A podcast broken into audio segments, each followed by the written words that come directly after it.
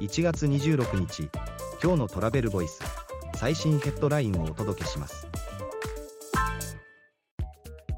日本政府観光局地方誘客施策を強化。アジア市場では OTA との共同広告を展開。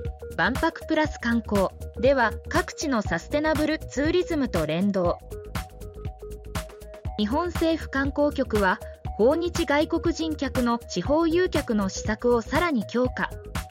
アジア市場ではリピーターをターゲットに OTA と連携した取り組みを展開。万博プラス観光の推進では日本各地のサステナブルツーリズムと連動する。次のニュースです。政府能登半島地震の観光支援で北陸応援割朝市など観光拠点の再生事業者の復旧支援も。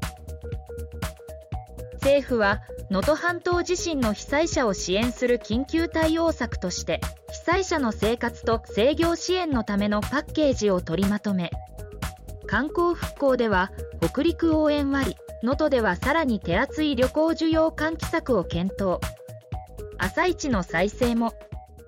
次のニュースです。国連世界観光機関が親しみやすい組織にブランディング新ビジュアルも作成。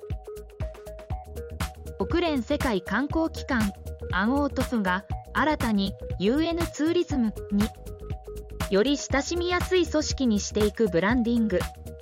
新たなビジュアルも作成。